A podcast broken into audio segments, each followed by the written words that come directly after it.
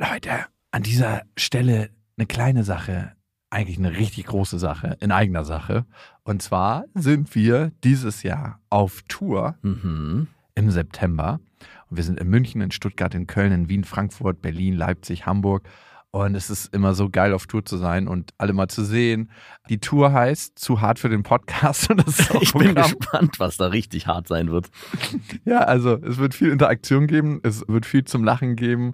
Und die Tour oder das, was dort passiert, entsteht gemeinsam mit euch. Und ich finde, das ist auch die Magie. Das heißt, bei jedem Tourstop ist es irgendwie anders und mhm. neu für uns, neu für euch. Und für uns ist es auf jeden Fall immer sehr, sehr magisch. Also sichert euch jetzt schon die Karten. München, Stuttgart, Köln, Wien, Frankfurt, Berlin, Leipzig, Hamburg. Ab jetzt zehn Prozent härter. Und Tickets gibt's ab jetzt auf bestefreundinnen punkt de und in den Shownotes. Eins, zwei, drei. Ich habe, ich habe lieb.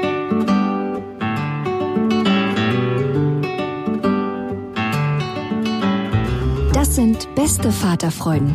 Keine bösen Wörter. Alte Fremde, alte Schöpfe. Setz dich bitte hin. Der langweilige Podcast übers Kinderkriegen mit Max und Jakob. Hallo und herzlich willkommen zu beste Vaterfreuden. Hallo. Wir wollen heute über eine Sache sprechen, nämlich warum die Welt mit Kindern in Slow Motion läuft. Also richtig, wirklich in Slow Motion. So richtig langsam. Ey, ganz ehrlich, je länger ich Vater bin, desto mehr kann ich mich dran gewöhnen. Und ich habe heute innerlich darüber nachgedacht, will ich noch mehr Kinder in meinem Leben? Und die Antwort lautet ja. Wow. Geplant oder ungeplant diesmal? Du kannst mich mal. Das weiß man noch nicht. Übrigens haben wir eine herrliche Rezension auf iTunes gekriegt. Ihr könnt uns ja abonnieren auf iTunes, Spotify, Deezer und überall, wo es Podcasts gibt. Und auf iTunes freuen wir uns immer richtig über Rezensionen. Und da haben wir zwei Sterne gekriegt. Und dann Jakob gleich Brechreiz. Jakob hat mir mit seiner Arroganz schon nicht bei beste Freundinnen gefallen. Und jetzt zu hören, dass er lieber zwei Tage für sich verbringt, anstatt für seine Familie da zu sein, ich kann es nicht fassen. Der würde bei mir hochkant rausfliegen. Egoistisches Arschloch. Brechreiz. Ich wundere mich immer, was für eine Familiendynamik bei der Person, die das geschrieben hat, zu Hause herrscht. Ich glaube, sie ist die Herrin im Hause, die Domina. Da müsste ich auf jeden Fall richtig spuren bei ihr, glaube ich, ne? Ich glaube, ich glaube, es würde... Oder die bräuchte das so richtig von mir so. Ich, also im Bett würdest, glaube ich, du dann entsprechend den, die Zügel in die Hand nehmen, aber im Alltag würden viele Bananen fliegen, so viel steht fest. Ich glaube tatsächlich, dass sie sich wirklich wahrscheinlich nur im Bett fallen lassen könnte, ne? So, dass... Kennst du, also ich hatte mal ein paar Freunde, die wollten immer so richtig hardcore gewürgt werden. Mhm. Also fast schon mit Ellbogen aufstützen. So mit dem, mit der Spitze auf den Kehlkopf, oder wie? Das ist nicht lustig. Ich hatte noch nie eine Freundin, die gewürgt werden wollte. Also so richtig, also klar, so ein bisschen. Ich konnte das immer nicht, ne? Also klar, aber nicht so fest, wie die das wollten, weil ich mir dachte, wo sind wir denn hier? Ich fand es immer ganz geil, wenn mir Kumpels erzählt haben, dass sie eine Freundin haben, die es so richtig hart braucht und auch nicht richtig geschlagen werden will, aber zum, also würgen und zwar so, dass fast bis zur Ohnmacht. Und ich konnte mir das immer nicht so richtig vorstellen und dachte immer so, ich will auch, ich will auch jemanden würgen. Hattest du mal eine Freundin, die laut Fick mich geschrieben hat? Ja, klar, natürlich. Kam dir das nicht komisch vor beim ersten Mal, wenn sie das geschrien hat? So, mach ich doch schon. Ja. Fick mich! Ja, ich, also ja, was, was denn noch? Mache ich was falsch? Ist das hier kein Sex? Habe ich die ganze Zeit was... Ich dachte, das wäre das. Ist das hart genug?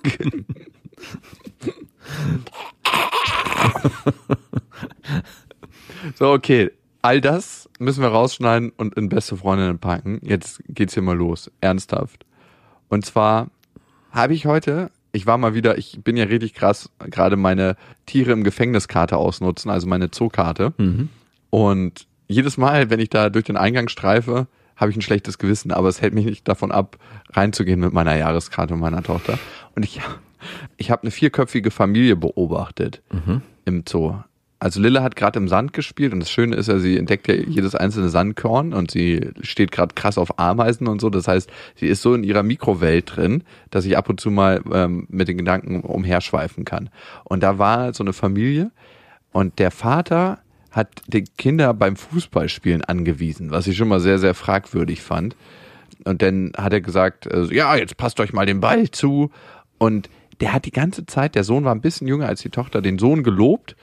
Und der Tochter hat er immer nur gesagt, nimm die Hände aus den Taschen, jetzt pass vernünftig, ähm, musst härter schießen. Und ich dachte mir, der Sohn hat viel, viel schlechter gespielt als die Tochter. Ich meine, der Sohn war minimal jünger. Den Sohn hat er nur gelobt und der, an der Tochter hat er nur Kritik. Und am Ende dachte ich mir so, ich würde am liebsten mal hingehen und dem eine schallern und sagen, wow, so erzieht man starke, selbstbewusste Frauen. Ja. Für einen Ficker, ey. Waren die vom Alter so unterschiedlich, dass vielleicht die Große schon Kritik anders verstanden nee, hat? Nee, du hast jedes Mal gemerkt, also jedes Mal ist mein Herz so zusammengezuckt, als die Kritik kam.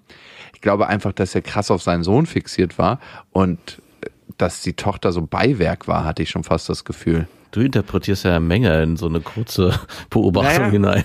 Ich habe dann später beobachtet, wie die Tochter zur Mutter kam und man hat gemerkt, dass ihr das Spiel mit dem Ball überhaupt keinen Spaß gemacht hat mhm. und dass die Mutter das Kind, also die Tochter total liebevoll empfangen hat. Und dann dachte ich mir so, wow, hier holt sie sich vielleicht das ab, was sie von ihrem Vater nicht bekommt. Mhm. Aber ey, ich meine, wo kommen wir denn dahin, wenn wir das Spiel unserer Kinder kommentieren und sagen, ja, jetzt macht das mal so und dann macht das so. Die spielen fucking Ball und werden jetzt nicht gerade im Zoo zu einer nächsten Fußballlegende ausgebildet. Na, welche Frage eigentlich, glaube ich, dahinter steckt, ist, mag er seinen Sohn lieber als seine Tochter? Also gibt es da eine starke Präferenz? Und wir hatten ja in der letzten Folge unseren lieben Landarzt da zu Gast und ich habe mich nicht getraut, die Frage zu stellen, ob er Lieblingskind. Gibt es ein Lieblingskind bei zehn Kindern? Also bei zweien, finde ich, ist es, hält sich sehr stark die Waage. Also ich spüre noch keine Tendenz in eine Richtung. Ich finde, dadurch, dass es auch noch junge Mädchen sind, ist es auch nochmal so, dass ich, wenn ich eine Tendenz spüre, sagen kann, okay, das sind die Jungs-Eigenschaften, die ich an meinem Sohn so toll finde. Und wenn ich eine Tendenz in Richtung meiner Tochter spüre, dann sage ich, okay, das ist dieses Mädchenhafte, was ich halt auch in irgendeiner Form wertschätzen kann und liebe. Aber bei zehn Kindern muss es doch auch so sein, dass man sagt, das eine ist mein ganz besonderes Schwanker. mein besonderes. Ja, vor allem, wenn du eine ungerade Zahl an Kindern hast, dann kannst du ja gar oh. nicht. Ähm, du hast ja nur hundert Prozent Liebe. Und wenn du denn neun Kinder hast, dann muss ja irgendwo das Prozentteil hinwandern, das Ganze. Das geht dann einfach nicht auf. Er hat zehn Kinder, das heißt, er kann jedes Kind zehn Prozent lieben. Wow. Bei zehn Kindern geht die Rechnung, die eine Freundin mir mal gesagt hat, dass mit jedem Kind die Liebe mehr wird, für mich gefühlt nicht auf. Also Nein, hat man dann tausend Prozent Liebe zu geben? Wow. Auf gar keinen Fall. Also so viel Liebe haben wir ja einfach auch nicht. Du nicht. Nein, also es gibt ja nicht einen unerschöpflichen Trog an Liebe. Naja, vielleicht doch, vielleicht doch. Also ich kann das mit zwei Kindern schon ein bisschen nachvollziehen, diesen Satz. Es wird mehr... Das stimmt, also es wird mehr. Es, ist, ich es wird mehr für die Kinder und weniger für die Freunde. Genau. Am Ende bleibt immer gleich viel Liebe, so wie gleich viel Haare am Körper des Mannes bleiben. Die gehen nur vom Kopf runter auf die Schultern und auf den Rücken. Ey, bei, theoretisch, wenn du das mit zehn Prozent aufteilst, bleiben wirklich bei zehn Kindern null Prozent für die Frau. Also ist das Maximum, um die Frau noch in einer gewissen Form wertschätzen zu können, neun Kinder. Auf alle Fälle. Du, ich hatte gestern übrigens einen spannenden Abend mit einem Kumpel, ne? Mhm. Das ist so ein richtiger Hardcore-Ficker. Also ich nenne ihn immer Hardcore-Ficker. Der ist auf jeden Fall auch Hardcore-Dater. Nennst du ihn auch so, wenn ihr zusammen ja. seid? Ja, ja, ich nenne ihn dann immer, hey, Hardcore-Ficker, ne? Wie geht's dir? Und was sagt er? Oh, alles gut. Ja. Ja, fühlt sich geschmeichelt. Ach, schön. So. Wir haben übrigens auch äh, letztens den Test gemacht und fünf Freunde unabhängig voneinander gefragt, wer bescheidener ist. Ihm war die Fragerunde besonders wichtig, er hatte aber auch gewonnen. Ja, ich weiß, dass ihr das gemacht habt. Ich war ja einer von den Probanden, die ihr ausgewählt hattet. Ganz ehrlich jetzt nochmal unter uns. Findest du wirklich, dass er bescheidener ist als ich? Also ich fand die Frage ziemlich schwierig, weil ich ihn schon lange nicht mehr gesehen habe. Ich glaube, es ist wirklich, naja, gesehen habe ich ihn schon nochmal, aber wirklich viel mit zu tun hatte ich vor zehn Jahren mit ihm. Und da ich mit dir so viel zu tun habe, konnte ich die Frage nicht wirklich ehrlich beantworten. Und meine Bescheidenheit hast du auch schon länger nicht mehr zu spüren gekriegt. Ne? Wollte ich gerade sagen, also es ging ja vor allem darum, im ersten Kennenlernen und da konnte ich mich nicht reinfühlen. Ich habe dann nochmal gegoogelt, was Bescheidenheit eigentlich bedeutet und für mich ist ein Wort hängen geblieben, nämlich Geltungsbedürfnis.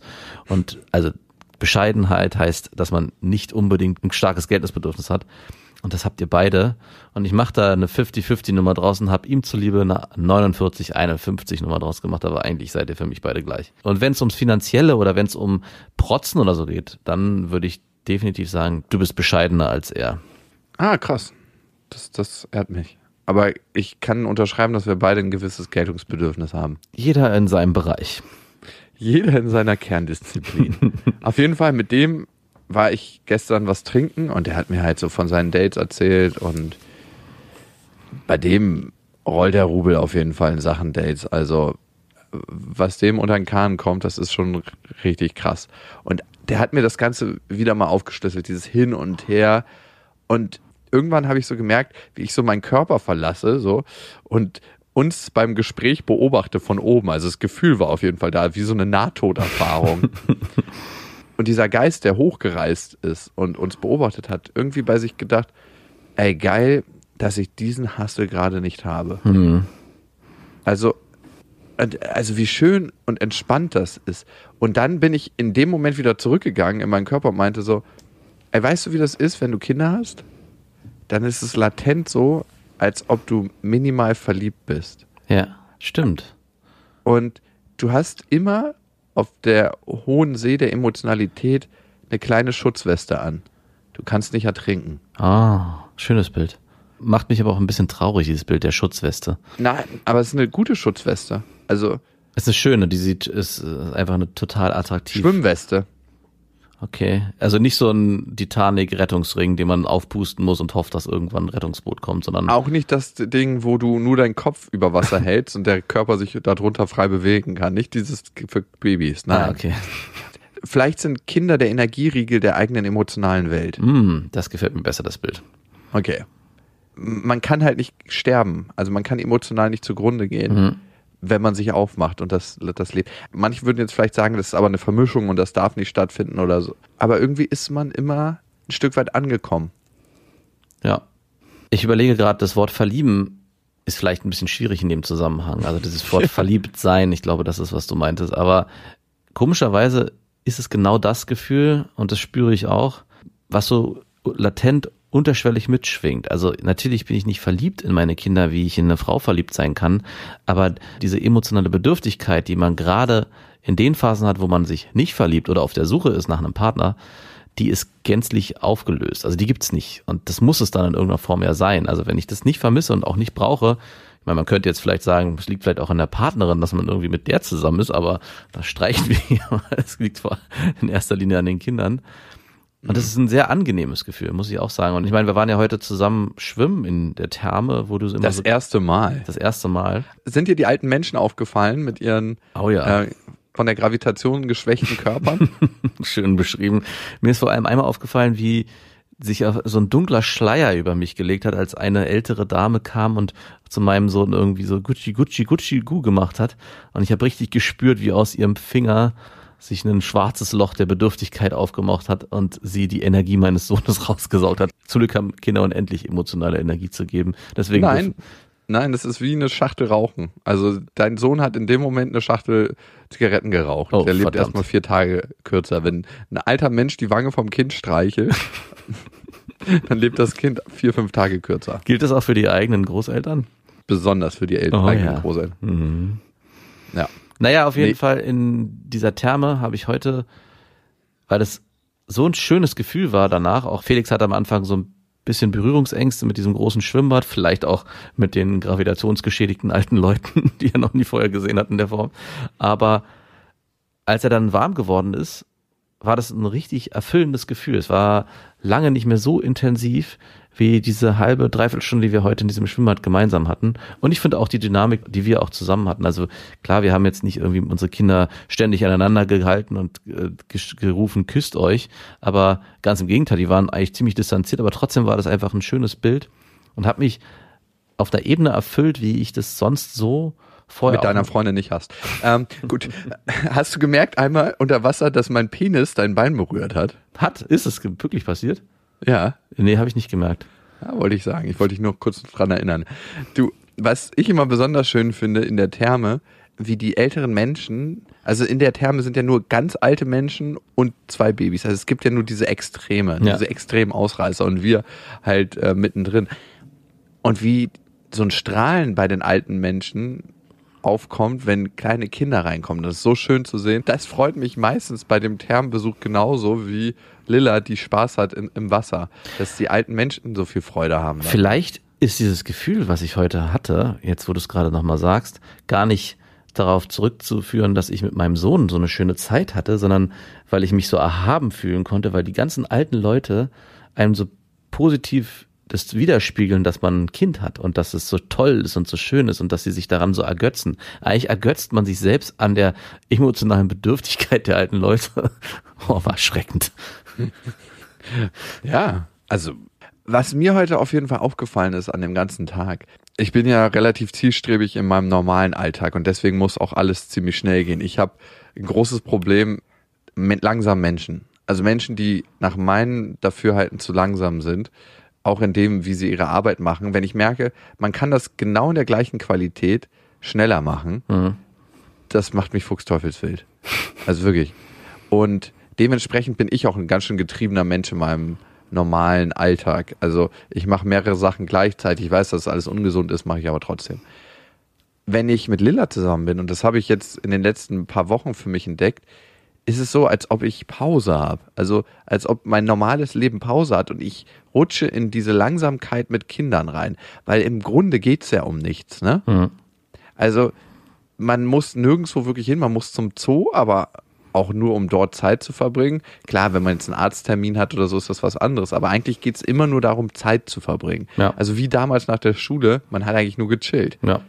Und in dem Moment kann ich mich voll darauf einlassen, alles zu verlangsamen. Also das Leben ist auf einmal auf Slow-Mo und das, was wir normalerweise nicht mehr machen in unserem Alltag, nämlich Sachen entdecken, die für uns zur Normalität geworden sind und Routine, fange ich dann wieder an.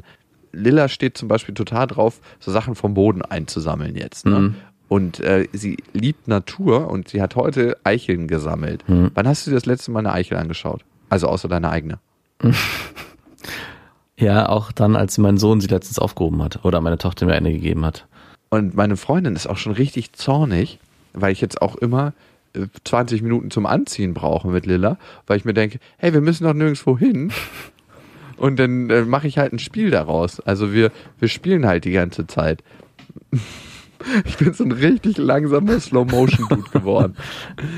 Und am Ende des Tages, wenn ich dann so wirklich von, ich würde mal sagen, fünf Uhr dreißig bis siebzehn Uhr dreißig mit ihr Zeit verbracht habe, also wirklich zwölf Stunden am Stück, merke ich, wie fucking fertig ich trotzdem davon bin. Ja, ja, klar, natürlich. Obwohl ich so langsam bin. Vielleicht gerade deswegen, weil man so, weil man zum ersten Mal auch wirklich loslassen kann und sich so einem natürlichen Rhythmus hingeben kann.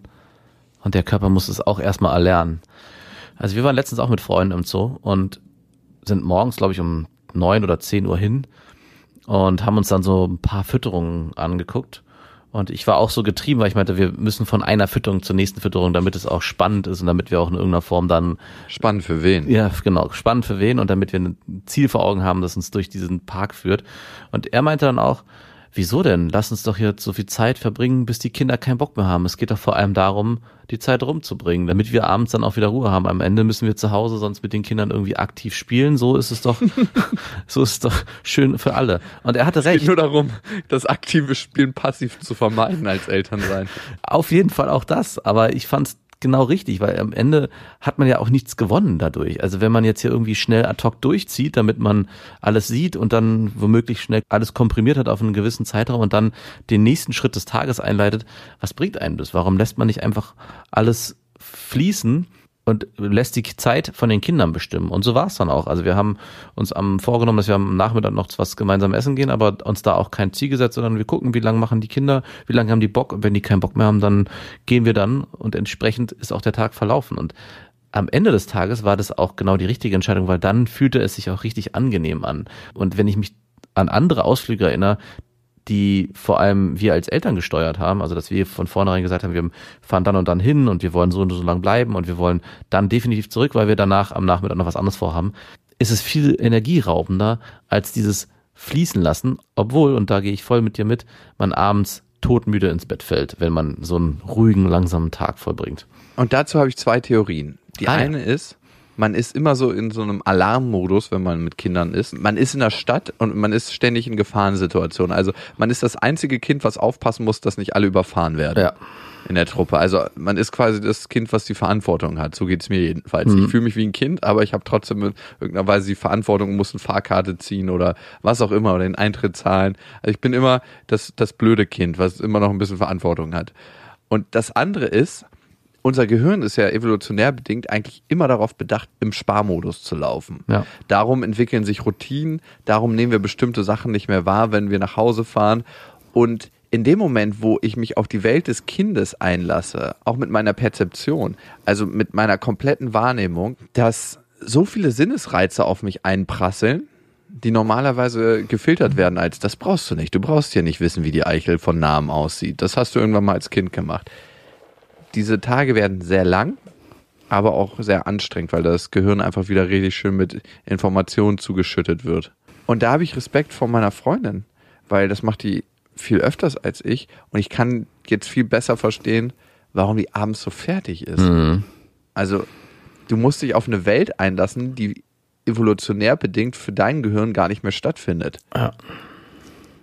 Und andererseits dachte ich auch, wie geil ist das bitte? Ich würde den ganzen Tag, glaube ich, irgendwelchen Väter-Kind-Cafés abhängen und mir es nur gönnen. Eigentlich, ich, ich bin gar nicht mehr so weit weg von dem Gedanken, doch so ein Home-Dad zu werden. Stay-at-home-Dad, ja. Also auch mit dem Gedanken kann ich mich anfreunden, weil ich denke mir, ey, da kann man so wie Michael, okay, Michael ist jetzt gerade ein schwieriges Thema. Der wurde wieder wiederbelebt im wahrsten Sinne des Wortes, ey. Von zwei ehemaligen Boys. Also ich finde, man erlebt durch sein Kind ein Stück weit seine eigene Kindheit wieder, wenn man sich drauf einlässt. Absolut. Also dieses nur mit Kreditkarte bewaffnet. Nur mit Kreditkarte bewaffnet.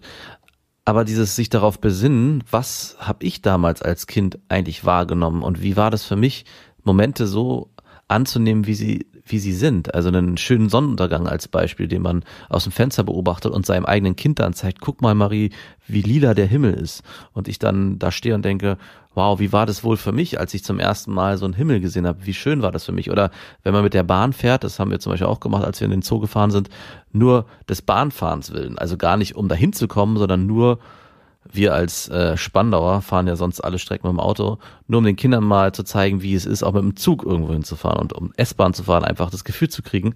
Ich bin zum Beispiel, das ist mir erschreckenderweise aufgefallen, mit meiner Tochter, die jetzt dreieinhalb Jahre ist, noch nicht einmal U-Bahn gefahren. Ja? Also wenn ich mir überlege, dass du deine Tochter fast äh, den Ko- Schädel eingeschlagen hast, mehrfach an der U-Bahn, das ist für meine Tochter, wäre das das erste Mal überhaupt unter Tagesfahren. Dass sie bewusstlos wird von der oberen Kante vom Türeinstieg, weil sie bei dir auf den Schultern sitzt. Manchmal. Wahrscheinlich traut sie sich nicht mal den Gang runter, weil sie denkt, wo geht's hier hin? Wo will Papa mich hinführen? Ja, U-Bahn ist wirklich so eine Sache. Ja. Aber U-Bahn ist für ein Kind der Ort der Aufmerksamkeit, ne? Mhm. Wenn du in der U-Bahn mit einem Baby bist, ey, das ist so heftig, dass alle darauf total krass reagieren.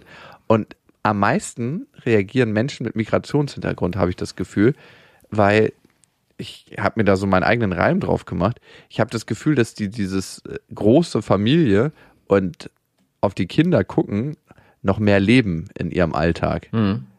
Und also was wir schon alles angeboten bekommen haben, ähm, da Lilla ja kein Zucker essen soll, müssen wir so fünfundneunzig Prozent der Sachen ausschlagen und die restlichen Sachen, sage ich immer, dass sie eine Laktoseintoleranz hat. Toleranz fängt übrigens bei Laktose an. Ah ja. Und, aber es ist trotzdem schön zu sehen, es ist super herzlich. Und auch das zu entdecken, ne, und da in Kontakt zu sein mit den Leuten, verlangsamt extrem die Zeit. Mhm. Also ich glaube, dieses, wir haben ja dieses Phänomen heutzutage, dass wir immer denken, wir haben keine Zeit mehr. Obwohl alles, was wir machen, ist so zeiteffizient. Wo ist diese ganze Kackzeit hin? Ja, frage ich mich auch.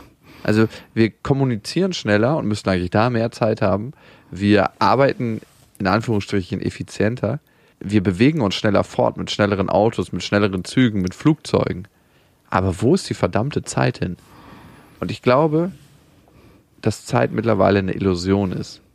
Klar gibt es die absolute Zeit, aber Zeit ist eigentlich was viel Abstrakteres. Und es gibt immer nur ein zeitliches Befinden. Also wie fühlen wir uns mit der Zeit? Hm. Und wenn wir das für uns nicht definieren oder für uns nicht wahrnehmen und für uns auch in Anführungsstrichen benutzen, dann werden wir immer das Gefühl haben, dass die Zeit verfliegt. Und speaking of Zeit, einen Kindergartenplatz zu kriegen, was in Berlin die Hölle ist. Wow. Hey. Das ist so ein krasser Abfuck. Und ich habe mich wieder mal gefragt, warum ist das so schwierig? Ich glaube, das hat auch den Grund, dass keine Anreize seitens der Politik geschaffen wurden, Erzieher zu werden. Ja. Wer will denn Erzieher werden, wenn man so fucking wenig verdient? Also Geld ist natürlich immer eine Motivation. Da gibt es natürlich so Herzensmenschen, die machen das trotzdem. Aber ich glaube, man würde eine größere Motivation schaffen, wenn wir sagen, Erzieher dürfen genauso viel verdienen wie zum Beispiel Lehrer. Das ist ja in manchen Ländern so. Im skandinavischen Raum zum Beispiel praktizieren die das relativ viel. Und ich finde auch Lehrer, das ist total berechtigt, dass sie gutes Geld verdienen. Und nicht alle Lehrer verdienen gutes Geld, aber manche schon. Weil, ey, was gibt es Wichtigeres als unsere Kinder? Mhm. Und wir reden immer über Qualifikation. Ja, man muss ja nicht so qualifiziert sein, wenn man. Aber die Qualifikationsbrille, die wir aufhaben, wenn wir das angucken, ist eine falsche. Wenn wir gucken, dass jemand zum Beispiel, schlecht, Klischeebeispiel, ne, ähm, bei einer Bank arbeitet und Investmentberater ist und da seine achttausend Euro brutto im Monat abgreift, sagen wir, der hat eine höhere Qualifikation, weil er Werte besser einschätzen kann. Aber von welchen Werten reden wir in unserer Gesellschaft und welche Werte gewichten wir da? Weil ein Erzieher hat eine unglaublich große emotionale Qualifikation. Die muss man vielleicht nicht immer in irgendeinem Beruf erlernen. Nee. Aber die muss man für sich entwickeln in dem Moment, wo man das Leben beobachtet. Und das ist für mich eine Qualifikation, die in unserer Welt auch ein Stück weit mit Geld aufgewogen werden muss. Und vielleicht muss auch so ein Investmentbanker diese Qualifikation der natürlichen Emotionalität verlernen, um gut in seinem Job sein zu können. Und ist es dann am Ende eigentlich wirklich auch die Art von Arbeit, die höher entlohnt werden sollte in unserer Gesellschaft? Also das ist eine Frage, die ich mir schon länger gestellt habe. Warum wird dieses natürliche Fühlen, was man als Erzieher braucht, nicht von der, von der Gesellschaft auch monetär gewertschätzt? Das fängt zum Beispiel auch einfach damit an, dass eine Ausbildung als Erzieher unentgeltlich läuft, sondern schulisch ablaufen muss. Man, es gibt mittlerweile so ein zweites Modell, dass man das berufsbegleitend machen kann und dann in so einem dualen System zusätzlich Geld verdienen kann, aber ist dann auch ziemlich unflexibel, wenn man einen anderen Berufswunsch hat, außer den in der Einrichtung, in der man arbeitet.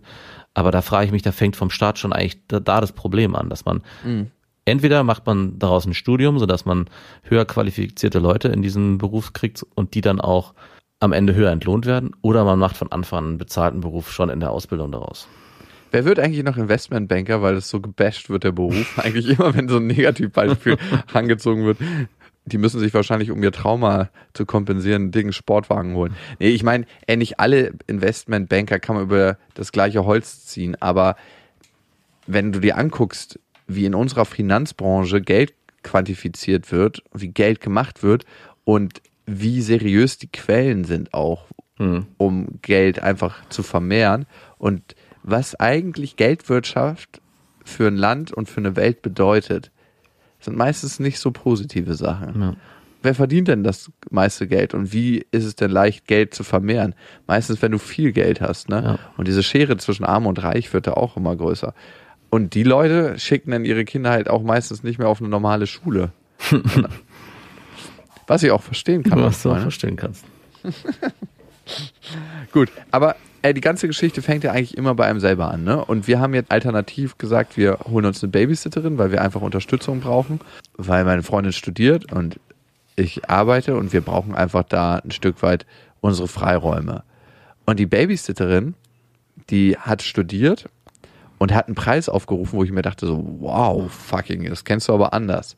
Und dann bin ich in mich gegangen und habe gedacht so, du laberst ja immer selber, dass du das nicht in Ordnung findest, wie Erzieher entlohnt werden, dann fängt die ganze Sache bei dir an, in dem Moment. Muss man natürlich immer gucken, ob man sich das finanziell erlauben kann, aber man erlaubt sich oftmals so viele Sachen. Ich will kein Arschloch sein, aber Leute, die sich erlauben können zu rauchen, die können sich auch alle anderen Sachen erlauben. erlauben. Und nicht unbedingt bei dem Essen der Kinder zu sparen, nur damit man sich selber die Zigaretten leisten kann. Bio ist für mich Abfall. Nee, aber das ist für mich wirklich so. Und dann habe ich gedacht, handelst du die jetzt noch runter, weil ich weiß, dass sie es wahrscheinlich gemacht hätte. Mhm.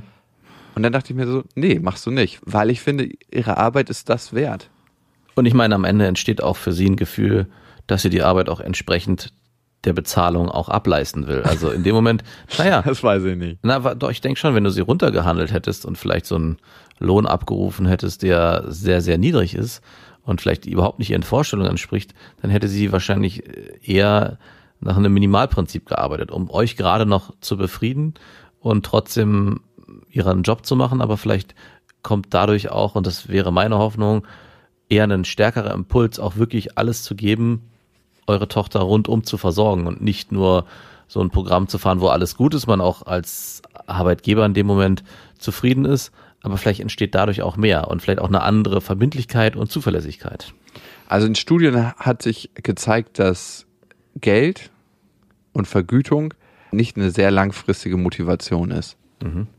Und trotzdem finde ich, ist es wichtig, Berufe richtig zu entlohnen, weil du sonst immer in der Angst leben musst, oh Gott, das Geld reicht nicht und ich muss hier noch was machen und hier. Also ich glaube, es schafft mehr das Setting, dass sie unsere Tochter gut betreuen kann, genau, als dass es eine Motivation schafft. Aber das Setting entsteht drumherum, nicht durch das Geld, was, was du gibst. Weißt du, das Geld schafft mehr eine Sicherheit. Natürlich, genau. Okay, waren wir doch auf einem Nenner. Ja, absolut. Und uns gibt es wiederum Zeit. Wir haben sehr, sehr viele spannende Hörermails bekommen diese Woche. Und letzte Woche und die Wochen davor. Ich finde es wirklich krass, was ihr uns schreibt und welche Gedanken ihr mit uns teilt. Und das ist wirklich schön zu sehen, wie offen und ehrlich ihr auch in dem seid, was ihr in euch habt. Und ja, das klingt immer so komisch. Weißt du, was? Ich fühle mich immer komisch, wenn ich sowas formuliere. Wieso? Wahrscheinlich, ich, ich weiß es nicht, weil ich bin, tue mich so schwer damit, irgendwie meine Zuneigung auszusprechen und weil es ja auch so eine abstrakte Zuneigung ist zu Menschen. Aber ich wertschätze das so unglaublich, wenn jemand sich so aufmacht. Hm. Und das macht ihr in euren Hörermails und dafür vielen Dank. Wenn ihr uns schreiben wollt, dann an beste at bestefreundinnen punkt de mit dem Betreff Vaterfreuden. Und unsere Hörermail von dieser Woche kommt von Vivian. Hi Max, hi Jakob. Ich bin einunddreißig und im Februar zweitausendachtzehn habe ich gemerkt, dass ich schwanger bin. Ich war in der sechsten Woche und Single und nicht ganz sicher, wer der Vater sein kann. Es kamen zwei in Frage. Nach einer Woche mit vielen Tränen und Überlegungen für und wider habe ich mich dafür entschieden, mein Baby zu bekommen und alleinerziehende Mutter zu werden. Nach den kritischen drei Monaten habe ich die zwei potenziellen Väter informiert und ihnen beiden gesagt, dass zwei in Frage kommen und, und ich nicht weiß, wer es sein kann. Die Begeisterung der beiden hielt sich in Grenzen. Der eine hat mich blockiert und der andere immer wieder mal in der Schwangerschaft gefragt, wie es mir geht. Nach einer Schwangerschaftsvergiftung und sechs Wochen zu früh ist mein kleiner Sohn geholt worden und hat mir unglaublich schöne, wirrende und lebensverändernde Gefühle geschenkt. Nach einer Zeit von fünf Wochen im Krankenhaus hatte er sich gut erholt und ist von einer kleinen Handvoll zu zwei Handvoll gewachsen. Durch tolle Freunde, die alle Geld zusammengelegt hatten für unseren Start, habe ich mich entschieden, den Vaterschaftstest zu bezahlen und die zwei Potenziellen dazu eingeladen. Beide haben diesen freiwillig gemacht und sich nicht quergestellt, was mir das Ganze viel leichter gemacht hat. Man kann das Ganze übrigens auch erzwingen. Ich, ich weiß. Nach weiteren drei Wochen stand der Vater fest. Er nahm sich einen Monat, um das Ganze zu verdauen und hat uns dann das erste Mal besucht. Es war kein romantisches Aufeinandertreffen, aber auch nicht nur nüchtern. Er saß neben ihm und hat ihn betrachtet, Sachen gemurmelt wie mein Fleisch und Blut. Schon krass. Und er will sich dem Ganzen nicht verschließen. Er hat die Anerkennung unterschrieben und sich eine Zeit immer wieder nach dem Kleinen erkundigt. Die Alimente wollte er bezahlen und hat von sich aus ohne Druck meinerseits seinen Eltern von dem Kleinen erzählt. Auch seiner Freundin, die zwei Monate davor eine Fehlgeburt hatte und sich daraufhin von ihm getrennt hat. Schwierige Anfangsposition also. Nach einem Monat kam er wieder zu Besuch mit seiner besten Freundin und erzählte auch, seine Familie würde sich freuen. Dann kam eine komplette hundertachtzig-Grad-Wendung. Er meldete sich gar nicht mehr und auch beim Jugendamt meldete er sich nicht mehr wegen der Alimente. Er entzog sich dem Ganzen komplett. Nach einer Zeit von einem Monat kam eine Nachricht. Er benötigte das Original der Geburtsurkunde für seinen Arbeitgeber. Daraufhin ist mir der Kragen geplatzt und ich meinte, er solle sich die bitte selber besorgen vom Standesamt und dass er sich Gedanken darüber machen soll, wie er seinen Kontakt mit seinem Sohn pflegen möchte. Seine letzte Nachricht war, er versucht darüber nachzudenken. Auch eine geile Aussage, ich versuche darüber nachzudenken. Worüber ich mir jetzt Gedanken mache, wo Matze sechs Monate alt ist, wie kann ich dem Kleinen am besten, wenn er danach fragt, von seinem Vater erzählen? Wie schaffe ich es, dem Ganzen neutral gegenüber zu sein? Was tun, wenn er wieder Kontakt will? Wie schütze ich mein Kind?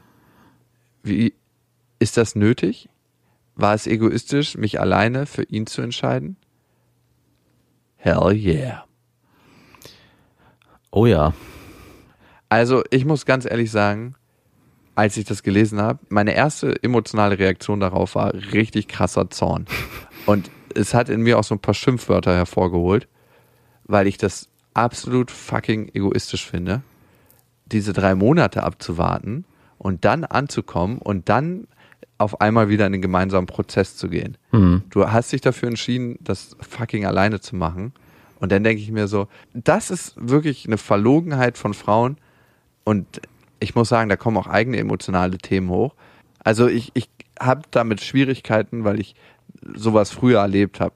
Also ich kann auch gleich sagen, wo ich das erlebt habe. Aber da kommen Sachen in mir hoch, wo ich mir denke, wow, also da erwartest du, dass ihr gemeinsam einen Prozess durchmacht, von dem du den Mann vorher so exkludiert hast und dann soll er wieder auf einmal einsteigen. Es ist einfach unglaublich schwer für den Mann. Ich kann aber auch nachvollziehen, dass wenn man sich selber ein Stück weit unsicher ist, dass man sagt, ich möchte mir von jemand anderem meine Entscheidung nicht verderben lassen.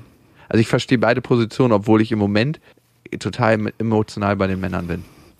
Also ich habe ja die Mail gelesen und diesen Part, dass sie drei Monate gewartet hat, irgendwie überflogen oder nicht richtig mitbekommen und war genau im Gegenteil zu dir erstmal zornig auf die Männer. Weil ich dachte, wie können die sich nur so rausziehen? Und vor allem auch am Ende der Mail, der eine, der dann als Vater erkannt wurde oder enttarnt, enttarnt wurde, dass der sich dann auch so ja extrem rauszieht, nachdem er vorher gesagt hat, er wäre vielleicht bereit, darüber nachzudenken. Und als du mich dann darauf gebracht hast, dass sie diese drei Monate, also genau diese ersten kritischen drei Monate überbrückt hat, ohne die Väter zu informieren, ist auch in mir so eine komische Wut entstanden, weil ich mich auch daran erinnert habe, wie du mit deiner Freundin damals in den Prozess gegangen bist, wie entscheiden wir uns oder was ist, was, welchen Weg wollen wir gehen und wie emotional du da auch ja gebeutelt warst und wie schwierig das auch für dich war, aber trotzdem du dich damit auseinandergesetzt hast und ich auch einen riesen Respekt auch vor deiner Freundin bekommen habe, dass sie von Anfang an mit dir zusammen dieses Thema aufgemacht hat und nicht gesagt hat, das ist jetzt mein Körper, ich entscheide hier alleine und du kannst gucken, wo du bleibst. Und ein bisschen ist diese Emotion auch bei mir als Außenstehender dann hochgekommen, weil sie sich als Frau das Recht rausnimmt, zu, zu entscheiden, ich mache hier erstmal und setze dann die Männer vor veränderte Tatsachen. Und es sind ja auch hier nicht nur, es ist ja auch hier nicht nur ein potenzieller, sondern es sind auch zwei. Also sie hält in dem Moment das Leben von, wenn man sie selber dazu zählt, vier Personen in der Hand. Und das finde ich ja schon fast ein bisschen anmaßend. Also ich kann deinen Zorn absolut verstehen. Also was ich nicht daran mag, ist für mich die Unaufrichtigkeit, die stattgefunden hat. Das ist für mich eine große fucking Lüge. Mhm. Und das, finde ich, ist so hinterhältig und damit benutzt, und es, sorry, dass ich das Wort benutze, aber ich kriege da so fucking krass Zorn und da muss ich halt bei mir selber gucken, woher kommt der Zorn. Ich kann es tatsächlich gleich aufschlüsseln. Ähm, für mich wäre es ehrlicher gewesen, wenn, wenn du gesagt hättest, Vivian, ey, ich bin schwanger und du kannst der potenzielle Vater sein und du kannst der potenzielle Vater sein. Ich kann mir denken, dass ihr vielleicht nicht so dafür seid, dass ich das Kind bekomme, aber ich entscheide mich dafür. Und ihr seid das Risiko eingegangen, unverhütet oder mhm. zweimal mit einem geplatzten Kondom mit mir zu schlafen. Ey, wer weiß, ne? Vielleicht hast du auch gesagt, du nimmst die Pille, aber du hast die Pille gar nicht genommen, ne? Man weiß das nicht. Also das ist eine böse Unterstellung. Aber ein bisschen böse, ja.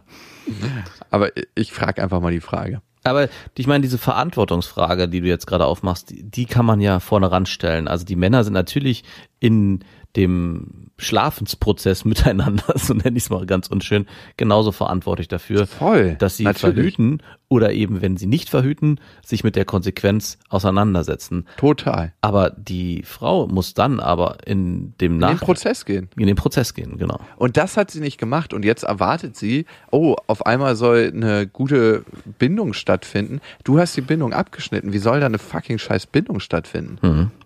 Und jetzt zu fragen, wie kann ich meinen Sohn vor dem Vater schützen? Die Frage sollte eher lauten, wie kannst du ermöglichen, dass eine normale Vater-Sohn-Bindung stattfinden kann oder eine wertschätzende und eine, eine, eine sich entwickelnde Vater-Sohn-Beziehung. Also dieses kleine Pflänzchen, was da vielleicht irgendwann aufkeimen wird, ich glaube, darauf zu achten, dass man das mitgießt, das kann eine Aufgabe sein. Es stellt sich ja gerade die Frage, ob der Vater überhaupt in den Kontakt mit seinem Kind gehen will oder ob er mhm. diesen vielleicht äh, aus seinem Leben streicht. Und ich finde, deine Verantwortung ist es trotzdem jetzt, und die Frage stellst du ja, wie verhältst du dich gegenüber deinem Kind, wenn er sich gegen das Kind entscheidet für den jetzigen Moment? Und da du am Anfang die Entscheidung getroffen hast, alleine in den Prozess zu gehen, finde ich, ist es eigentlich auch deine Verantwortung jetzt trotzdem, den Kindesvater weiterhin so neutral wie möglich mhm. im Leben des Kindes einzuordnen, ihn nicht schlecht zu reden, sondern ihm immer den Raum zu geben, dass er vielleicht, wenn er sich doch irgendwann entscheidet, als Kindesvater wieder Platz haben könnte, wenn dann dein Sohn das auch so will. Natürlich, als alleinerziehende Mutter ist es jetzt deine Aufgabe, dieses das Kind zu erziehen und großzuziehen und entsprechend mit viel Liebe äh, zu umsorgen, und das machst du auch, zumindest lese ich das so aus der Mail, und das ist auch ein, eine, eine schöne Bereicherung für dich. Aber ich denke, durch diesen ersten Entscheidungsprozess ist es auch deine Verantwortung, den Vater weiterhin zumindest die Möglichkeit zu geben, in das Leben wieder einzutreten. Ich schäme mich fast für meine Wut, die ich habe auf dich, Vivian, obwohl ich dich nicht kenne. Und ich kann nur sagen, dass ich auch verstehen kann, dass der Prozess wahrscheinlich sehr, sehr schwierig für dich war, und mir fällt es aber gerade schwer, eine emotionale Verbindung mit dir aufzubauen. Darum re- rede ich eher aus der Wut heraus. Und was ich wirklich finde, ist, dass du ein Stück weit dafür mit Verantwortung trägst, dass dieses Band, was nie bestand, aber was potenziell sich hätte besser entwickeln können, wahrscheinlich, wenn du von Anfang an mit den Männern in den Prozess gegangen bist, dafür zu sorgen, dass es wieder einen Raum gibt dafür. Mhm. Ich glaube, es ist auch wichtig zu gucken und ganz, ganz ehrlich mit sich selber zu sein, wie groß war mein Kinderwunsch als Frau mit einunddreißig Jahren und wie sehr habe ich das auch aus einem egoistischen Motiv für mich getan. Mhm. Nicht nur für das Kind, dass hier kein Kind getötet wird, in Anführungsstrichen, und am Ende ist eine Abtreibung ein Stück weit für mich eine Tötung von zumindest Zellen, die sich gerade vermehren und die sich das dann nicht, die das nicht mehr tun. Ich habe da kein Urteil für. Also ich sage nicht, dass das gut oder schlecht ist. Ich finde, es gibt individuelle Situationen, wo jeder das individuell für sich entscheiden soll. Und ich finde auch nicht, dass irgendeine Kirche darüber was zu sagen hat. Also in dem Moment, wo der Papst schwanger wird, kann er das für sich entscheiden. Aber für keinen fucking anderen. Ich finde, es ist in jedem Fall eine wichtige Frage für, für dich selber. Also wie egoistisch sind deine Motive? Und wie sehr sind deine Motive auf deinen Sohn gelenkt? Und beides ist okay, aber es ist wichtig, sich darüber bewusst zu sein. Und ich würde gerne aufschlüsseln, warum ich so zornig bin. Bitte. Ich hatte als Kind mit einer Frau zu tun, die ich immer nur innerlich die Hexe genannt habe. Das war eine Ex-Freundin von meinem Vater und die war durch und durch falsch. Die hat immer so richtig fiese Sachen zu mir gesagt. Und vor meinem Vater hat sie dann so getan, als ob gar nichts wäre und sie mich total gerne hätte. Aber die war immer so eine richtige, richtige krasse... Sag's bitte nicht. So eine richtig krasse Bitch, wo ich immer genau gemerkt habe, am liebsten würde sie nochmal schwanger werden und ihre eigenen Kinder und mich abstoßen und ein gemeinsames Leben ähm, zusammen verbringen. Und das war so eine Frau, wo ich immer am liebsten die Pille hätte kontrolliert, dass sie die auch schön nimmt. Weil die so gefühlt meinem Vater jeden Moment ein Kind untergejubelt hätte. Und das war eine Energie, die ich damals schon gehasst habe. Das ist so die Macht, die Frauen haben, wenn sie nicht aufrichtig sind gegenüber Männern.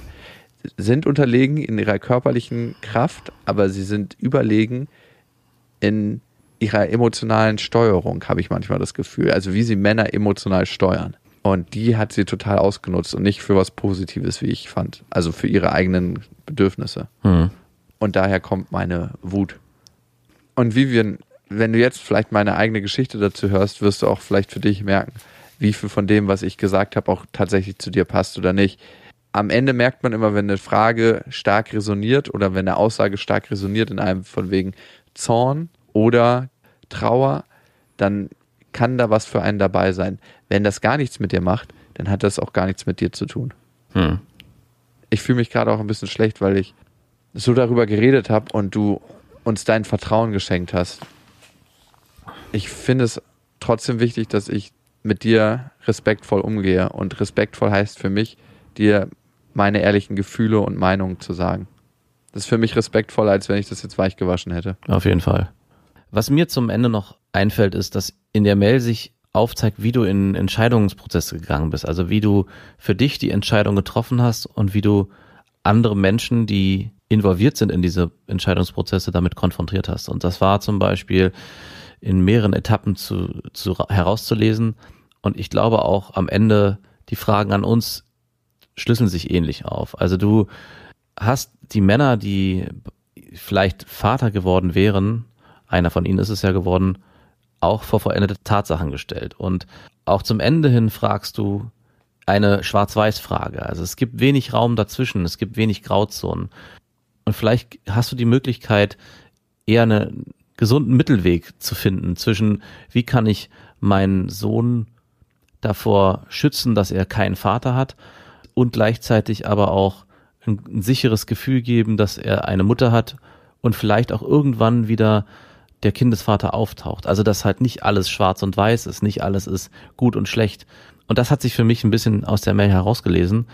Und vielleicht schaffst du es für dich in Zukunft, einen Mittelweg zu finden, der auch deinem Kind helfen kann, Lebensentscheidungen für sich eher herauszufühlen und herauszuspüren, anstelle von ich entscheide schwarz und weiß oder in Treffentscheidungen aus gut und böse heraus. So wie man möchte, dass die eigenen Kinder die Welt emotional wahrnehmen und auch generell wahrnehmen, so muss man es den Kindern am Ende vorleben. Und wenn man vor gewissen Dingen Angst hat, ist das völlig in Ordnung. Ich glaube, das Bewusstsein über diese Prozesse ist immer ganz, ganz wichtig und der erste Schritt. Ja, denke ich auch. Und wenn ihr nach der Beantwortung dieser Mail noch sagt, ich habe auch ein Thema oder eine Freundin hat ein Thema oder einen Kumpel, schreibt uns gerne an beste at bestefreundinnen punkt de mit dem Betreff Vaterfreuden. Und ihr wisst ja, es gibt kein richtig oder falsch. Manchmal doch. Macht's gut. Das waren Beste Vaterfreuden mit Max und Jakob. Jetzt auf iTunes, Spotify, Deezer und YouTube. Der Seven One Audio Podcast-Tipp. Hallo, ich bin Lynn. Und ich bin Leo. Ihr kennt uns vielleicht schon vom True Crime Podcast Mord auf Ex. Eigentlich sprechen wir da ja jede Woche über Verbrechen. Mhm. Aber da gibt es ja noch ein anderes Thema, das die Menschen und uns schon immer fasziniert hat. Die Liebe. Krasse Geschichten, die wirklich passiert sind. Bonnie und Clyde zum Beispiel. Cleopatra und Caesar. Oder Diana und Charles. Oder halt Camilla. Liebe gibt's bei True Love aber auch nicht nur im klassischen Sinne. Es geht auch um Familie, um die Liebe zum Beruf oder sich selbst oder Freundschaft. Am besten sind ja auch eh die Filme, wo dann am Ende steht, nach einer wahren Begebenheit. Mhm. Das sind so Geschichten, die kannst du dir eigentlich gar nicht ausdenken. Ja. Und das gibt's jetzt eben als Podcast. Und das Ganze heißt True Love. Ja, der Name sagt's eigentlich schon, aus True Crime wird True Love. Krasse Geschichten, Plot-Twists und verrückte Protagonisten. Es ist also in anderen Worten ein Podcast für alle, die True Crime hassen, aber auch für alle, die True Crime lieben. Macht euch bereit für ein neues Podcast-Genre, True Love.